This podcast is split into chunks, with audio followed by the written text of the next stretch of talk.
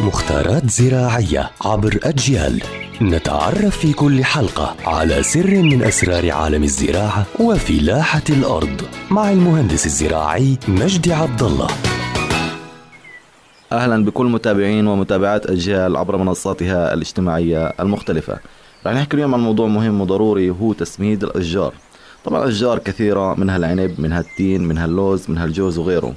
فنعرف التسميد، التسميد هو تزويد التربة بعنصر أو مجموعة من العناصر الغذائية عن طريق إضافة الأسمدة لتعويض نقص الخصوبه الناتج من استهلاك النباتات لهذه العناصر. طبعا هناك أنواع للأسمدة تقسم إلى ثلاث أنواع منها الأسمدة العضوية ومنها الأسمدة الكيميائية ومنها الأسمدة الخضراء فالأسمدة العضوية هي عبارة عن السماد أو روث الأبقار أو الدواجن أو الدجاج ويفضل أن يكون معالج حراريا عشان الأشجار ما تنصاب بالحشرات اللي ممكن تنتج عن هذا السماد.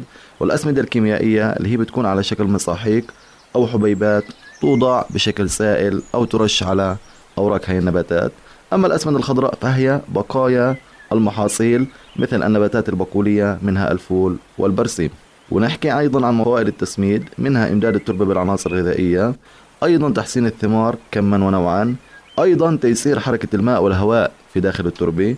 وزيادة مقدرة التربة على الاحتفاظ بالرطوبة.